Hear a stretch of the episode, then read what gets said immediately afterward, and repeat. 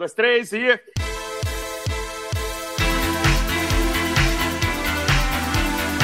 Prisioneiros do Rock.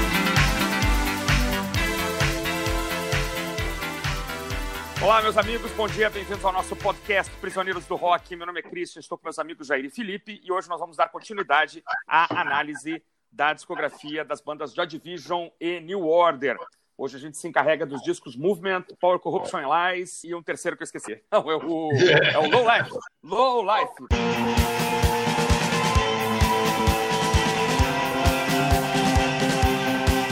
Discografias.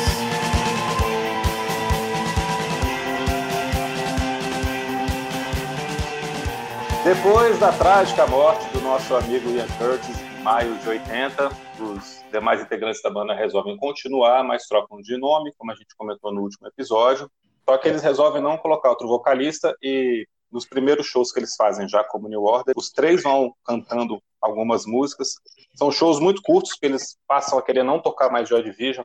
E aí a gente chega nesse primeiro disco que a gente vai comentar, que é o Movement, lançado em novembro de 81, que é fruto de uma banda que está afundada em incerteza e falta de confiança. Por não terem segurança em cantar, eles alternam os vocais, como eu falei, e pior, no disco eles tentam imitar o Ian Curtis, impostando É a voz de uma forma que não soa nem natural e nem confortável para o registro vocal do Peter Hook e do Bernard Summer que cantam no Não. disco. Além disso, eles tiveram que passar a escrever as letras, coisa que eles nunca tinham feito.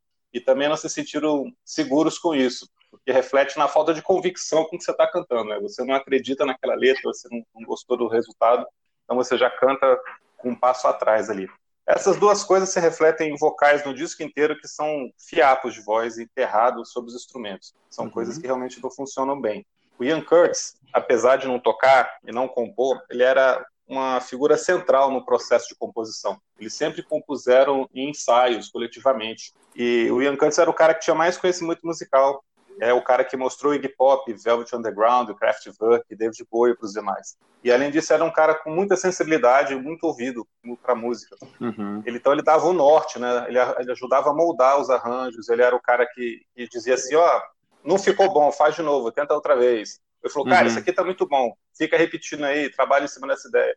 A coisa que pode nem soar tão importante assim a gente falando, mas era imprescindível para o jeito que a banda funcionava. Então nesse primeiro momento eles ficaram perdidos mesmo e sem rumo. A gente escutando os singles que o New Order lançou antes do, do Movement, Ceremony e In a Lonely Place, você vê que são músicas que eram prontas do Joy Division, já vinham sendo ensaiadas, o Ian Curtis já cantaram, então eles sabiam como era a voz, eles sabiam como era o arranjo, essas músicas são muito boas. Mas na hora de gravar um disco de inéditas, com material 100% novo, a insegurança bate. Isso teve ainda reflexo na postura do, do produtor.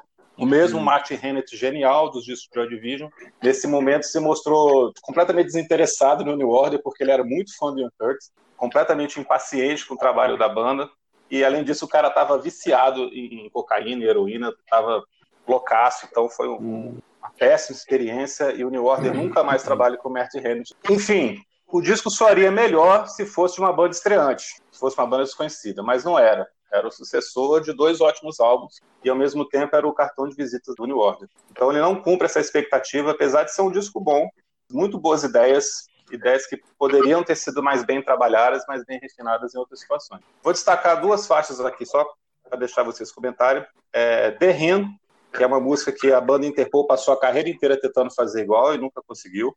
E Doubts Ever Here, que é a música cantada pelo Peter Hook, que para mim é a melhor do disco. Se fosse uma música cantada pelo Ian Curtis, seria uma coisa grandiosa, assim, épica. Mas ficou muito boa mesmo nessa versão.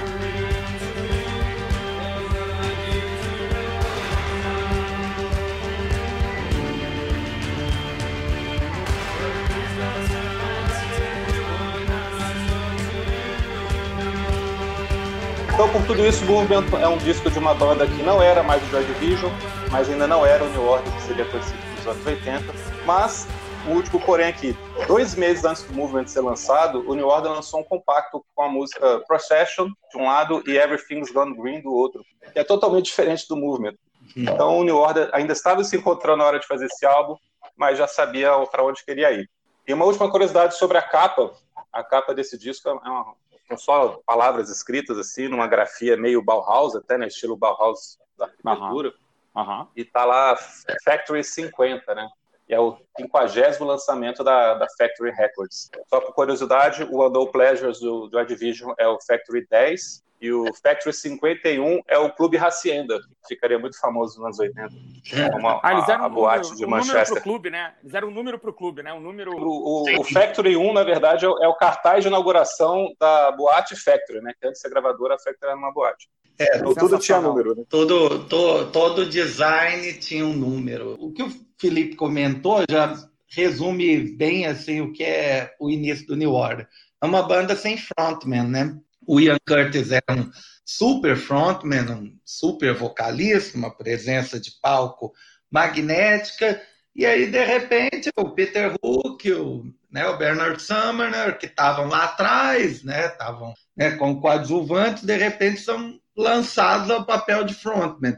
E nenhum dos dois nunca foi né, um, um, um, grande frontman, mesmo depois que o Sumner se tornou vocalista né, regular, é, ainda assim ele não, não é um cara com uma grande voz, né?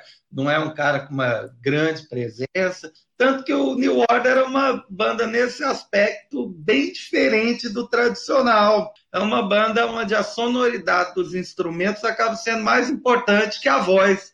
É, o próprio Bernardo fala que, é, às vezes, nem a letra interessa muito, porque ele não sabia compor. Então, às vezes, inventando né, versos que rimavam bem, soavam bem, que né, acabava compondo um todo mais ou menos coeso ali. Mas muitas vezes a gente nem presta tanta atenção na letra, é mais na instrumentação, na instrumentação mesmo. É, isso dá para ver bem em Dreams Never End, né? Que é o Peter Hook cantando, é a primeira do lado A. Mas se fosse o Bernard Summer, ia ser a mesma coisa.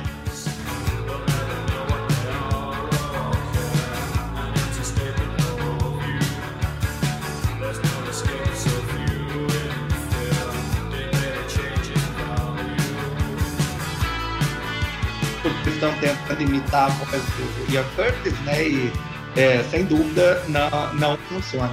É, o, o Movement acaba sendo o típico disco de transição mesmo. Disco que os fãs ficaram confusos na época, em alguns momentos lembrava Joy Division, mas em outros não soava tão bem. O álbum até fez um certo burburinho assim na crítica, mas o, o que foi mais importante mesmo acabou sendo os lançamentos de singles, né? Depois do álbum, depois ou antes, como o Felipe falou, Everything Gone, Everything's Gone Green, e depois Temptation, né? Que é onde a, a banda, sem dúvida, altera é, radicalmente né, a direção em relação ao Joy Division.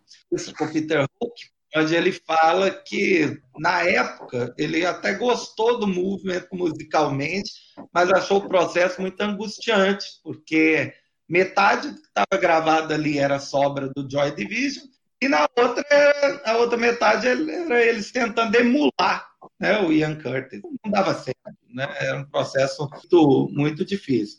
Eu também gosto muito de The Him, gosto daquela bateria tribal, né, que o, o Steve faz na, na música. Eu gosto muito, a guitarra do, do Sumner tá mais é, pesada, né, e eu gostei bastante.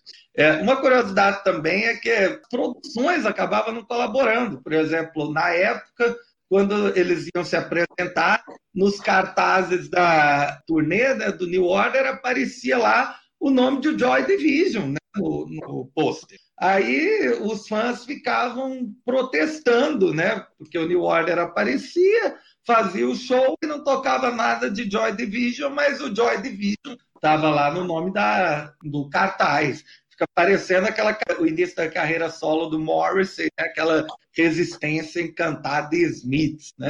Cara, um, um, fã de rock clássico como eu vai comparar essa situação ao Pink Floyd, né? Quando perdeu o Sid Barrett, não, não por causa de morte, mas o Sid Barrett, né? Tava numa fase de tomar ácido lisérgico como se fosse jujuba, né?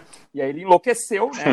É, é, pirou mesmo e saiu da banda. E você pega o disco é, Saucerful of Secrets, que ainda tem uma ou duas faixas com a participação do Barrett, uma banda perdida, né? Um, os caras também que não, não eram frontman, tinham um, um frontman poderoso que enlouqueceu em que não sabiam bem o que fazer ainda com, a, com aquele grupo, né? Esse período durou bastante no Floyd, assim, mas no New Order durou um disco, né? Eu, confessar, nunca tinha escutado o Movement, achei um disco esquecível, assim, na verdade não guardei nada, tem uma bela capa, tem, uma, tem um instrumental interessante, claro, ainda emula muito, como vocês falaram de Joy Division, não, não gostei, vou ouvir de novo depois que vocês destacaram, mas não tenho mais muito para falar, não.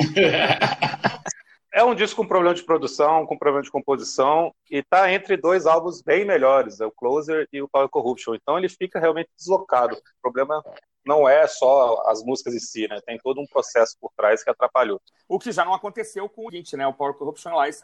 Esse já é um disco que praticamente o Joy Division já virou um pontinho no retrovisor. Ainda tem uma ou outra música que lembra o estilo mais viagem de Joy Division, mas já é um disco que aponta para uma nova tendência musical mesmo, para uma identidade né, muito forte né, da, da banda. Né, vendeu bem, né, chegou ao número 4 no chart da Inglaterra. É um disco que, ironicamente, não tem o super hit da, da época, que é Blue Monday. Se tivesse sido incluído, inclusive, a gente olharia para esse álbum de uma forma né, bem diferente. É, a faixa de abertura é sensacional, com uma velocidade impressionante, extremamente rápida, né, a, a bateria, com uma linha de baixo sensacional, onde o, o Peter Hook né, faz lá em Age of Consent, faz a linha de baixo bem lá em cima, então parece que uma uma guitarra mesmo, tá bem aguda. O Sumner até canta bem né, essa música, né? E canta muito agudo também. Então é uma música que no primeiro momento você acha que você botou no 45 RPM. Parece estar tá acelerada demais. Algumas músicas é, lançaram a, a estrutura da música eletrônica básica, 586, né? 586 é uma música que foi basicamente construída a partir da experimentação que o Stephen estava fazendo com baterias eletrônicas, né, programação rítmica. É, e ela tem toda a cara da música eletrônica do meio dos anos 90 para frente. Eles estavam ouvindo Kraftwerk descaradamente, né? George Moroder, idem. Isso dá para perceber em Your Silent Face, que é uma das melhores faixas do disco também. O arranjo é, é puro. Puro, puro Kraftwerk. É, tanto que o, é, é, a, a, banda apelidou de Kraftwerk One. é, é Trans-Europe Express, né? Do, do, início ao fim. As cascatas de sintetizadores, né? Sim, é. aquela progressão, né? O baixo né, se destaca, se, se torna realmente a, a, o instrumento básico né, do, do New Order. E né, quero destacar aí duas que sente né, que o Bernardo ainda não tinha se libertado completamente né, do, da sombra do Ian Curtis. Ultraviolence e o Y'all Stand. Tem um clima meio ambiental, né, meio viajante. Dá para perceber ainda que ah, vamos fazer um negocinho aqui que lembra as nossas origens. Então, em, em, primeiro lugar, qualquer lista de, sei lá, de 50 capas do mundo, essa capa tem que estar, porque ela é maravilhosa. O que me chamou a atenção aqui é que eu, eu achei aqui três New Orders, assim, três formas de soar. Ainda ecos do Joy Division, né? Então, músicas mais orgânicas, né? Com, com bateria, baixo, guitarra e tal, aquele clima meio pós-punk. E aqui quase um comparativo com óleo, né? Assim, é uma coisa meio semissintética e o sintético completamente, né? Então tem algumas músicas que você tem já essa, essa mistura completa de, de sons orgânicos com sons sintéticos, sintetizados. Acho que a gente tem que dar o crédito para Gillian, Gillian Gilbert, que é programadora, que é tecladista e tal, que deve ter trazido muito também para o instrumental do grupo, né? O fato de todos eles tocarem vários instrumentos, né? Então, de repente, está um no baixo, um está tocando bateria eletrônica, o cara da bateria tá também no teclado, a, a Gillian tá cercada de, de sintetizadores e programadores e tal. Então isso, isso deu um colorido a mais pro som da banda. E você tem o, o, totalmente sintético, né? A música que praticamente não tem nenhum é instrumento orgânico. E é um disco muito interessante, muito bacana. E assim, de fato, a influência do Kraftwerk é, é gritante. Eu também eu vejo Your Silent Face dando risada, assim, mas de felicidade, não nada irônico, nada. mas assim, feliz de ver essa essa influência, né?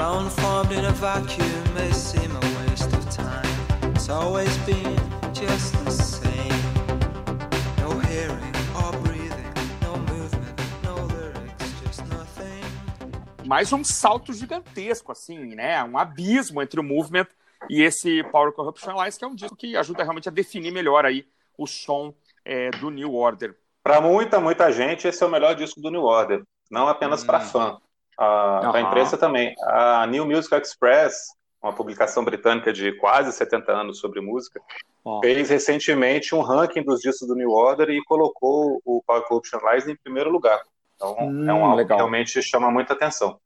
Eu acho que, de certa forma, ele ainda é um disco de transição, porque eles já estão fazendo uma coisa que parece no Order que todo mundo conhece, mas a experimentação ainda é muito grande, até porque a tecnologia não permitia tantos avanços assim, a programação era muito mais difícil, os timbres né, dos sintetizadores ainda eram primitivos, perto do que apareceria depois. É, eu queria também falar de Leave Me Alone, que eu acho a música mais bonita desse disco, uma das mais bonitas do New Order. Eu, eu gosto muito da letra, da construção, da letra sem refrão, mas com repetições, com frases repetidas que são trocadas levemente assim uma palavra ou outra, alternando o sentido. É uma construção de letra bem bacana.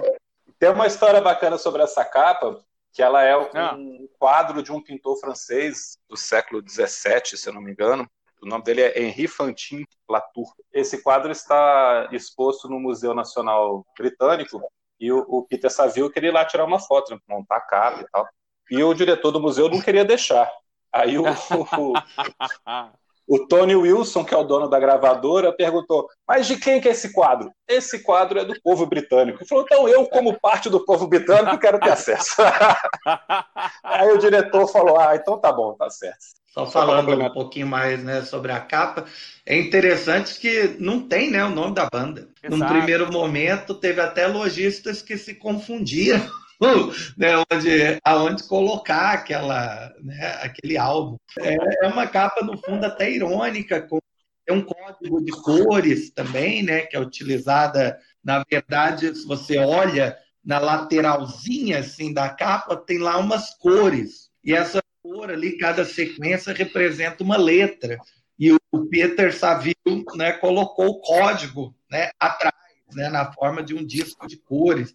É, ou seja, um negócio, um negócio super intrincado que eu mesmo só fui conhecer a, a razão uns 15, 20 anos depois. Eu nunca soube o que, que era cores. Na verdade, está escrito New Order. A edição brasileira do disco tinha New Order Power Corruption Lies escrito, estragando a capa. A edição hum. em CD também saiu com isso mas a edição original realmente é, é só o quadro do, do, pintor francês. Muito bem. Estou olhando a capa brasileira aqui, realmente uma tragédia. a cor é diferente, né? É. Ainda tem esse e problema tem a, ainda de impressão, a, que ficou com as cores é. diferentes.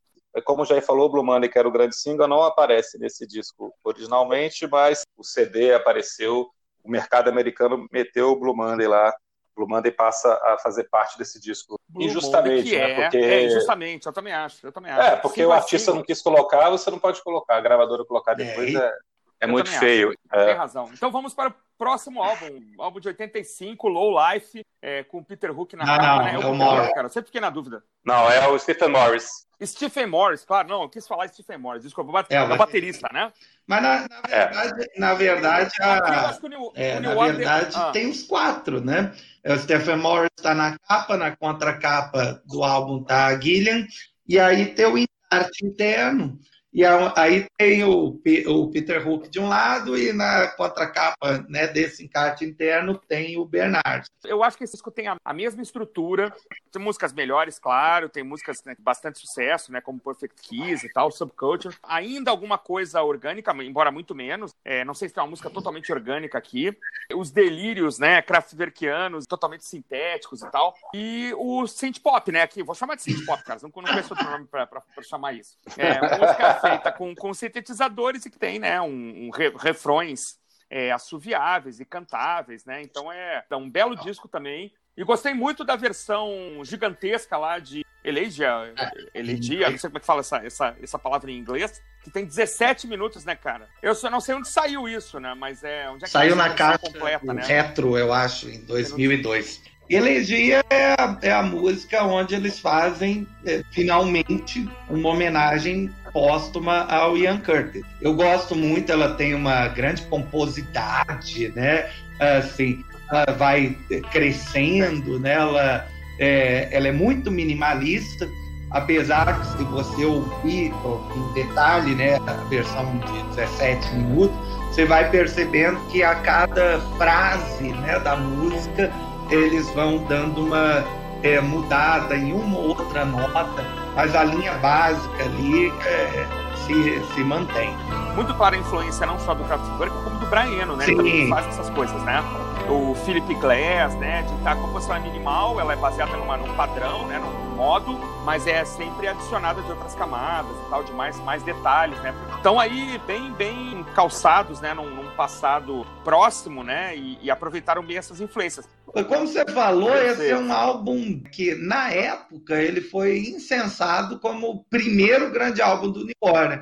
Mas é engraçado que hoje ele, né, ouvindo de novo, assim, ele me parece até um pouco mais datado que os outros, né? Justamente do timbre, né, do, do ah. sintetizador, por exemplo, em Subculture, né, parece um pouquinho mais datado, mas não, não estraga, claro, né, a experiência do dia. O clipe de Perfect Kiss, que é eles tocando ao vivo no estúdio e fazendo uma versão que dura, acho que mais de 10 minutos, onde entra até a gogô no meio do, é, da mixagem, é Exato. muito, muito é, interessante. Assim.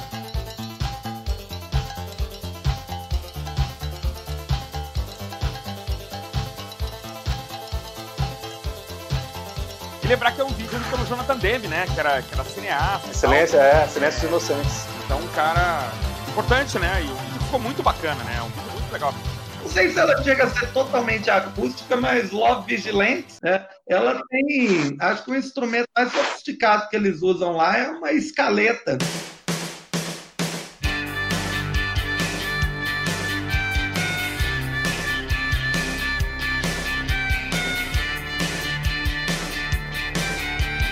Escaleta, né? Para quem está nos ouvindo, é aquele maldito tecladinho de boca. Tem um timbre é muito, né? Muito, muito irritante. É, é, é, o momento que o New Order assim, abandona aquele mundo lá, branco e preto, do Joy Division e vamos para a pista, né? Não, Love, Love Vigilantes realmente é, é, é, uma música orgânica. Inclusive, o New Order fala que é, um, é uma música country deles. Eles acham que tem uma levada country nessa música. Com uma letra bem bacana, né? Uma letra de um cara que, que volta da guerra e descobre que a mulher acha que ele tinha morrido. É, além das que vocês falaram, eu gosto muito de Sunrise e This Time of Night, que são os lados rock and roll, post-punk que tem aqui nesse disco. Eu acho Sunrise uma música fantástica, cara. Podia ser trilha sonora de Blade Runner, sei lá, uma coisa assim, uma coisa muito épica, apocalíptica, enorme também, né? Com, também com, com, camadas sonoras, como eles fazem com Perfect Kiss e Subculture, que tem essa grande vantagem de você ir juntando sintetizadores e bateria, tem o baixo no sintetizador, depois o Peter Hook faz o baixo dele mais agudo, mas você tá lá meio que hipnotizado, assim, que vai fazendo essas camadas, essa maremoto sonoro em cima de você, é uma coisa que eu acho fantástico, e que ninguém conseguia fazer igual nessa época por, por questão de programação, que era muito difícil. Foi feito que isso foi uma música que demorou meses para ficar pronta, entre experimentações e programações e testes. Você tem que lembrar, né? O que era um sintetizador, o que era um teclado, uma bateria eletrônica nessa época. Não tinha uma telinha de LED ali bonitinho para você ver o que, você está fazendo, você montando os compassos. Era tudo na mão. Você programava tudo na é mão verdade. com uma memória pequenininha, com um disquete pequenininho. Então é um trabalho, além do, da criatividade, é um trabalho braçal violento aqui envolvido nessas faixas o, a banda não sabia que a capa ia ter a cara deles. Foi uma surpresa, assim. Ah. Eles fizeram uma sessão de fotos, tal, não, sessão de foto para divulgação depois. E aí, quando eles viram, o trabalho já estava pronto. Eles, odiavam ter, ter, foto da banda na capa. Nunca tem, né? Já está na loja, né? Já está nas lojas, já está nas é, lojas. Porque novamente, é, novamente, né? Nunca foram Mas... muito frontman, né? Eles, eles eram os típicos caras indie mesmo, né? É uma banda que fez pouquíssimos vídeos, que deu pouquíssimas entrevistas, que odiava divulgar os trabalhos, e achava que tudo que era importante estava lá no disco e não tinha que fazer mais nada. Isso também atrapalhou muito a banda, né? Você vê, tanta coisa ruim que vendeu muito mais que o New Orleans. Eu estava até olhando aqui e talvez que a... Perfect Kiss só chegou ao 46 lugar. Ou seja, mesmo o New Order é, tendo um, um super hit, ele era uma banda cult. Perfect Kiss é a primeira música que foi lançada primeiro como single, ela sai antes do disco.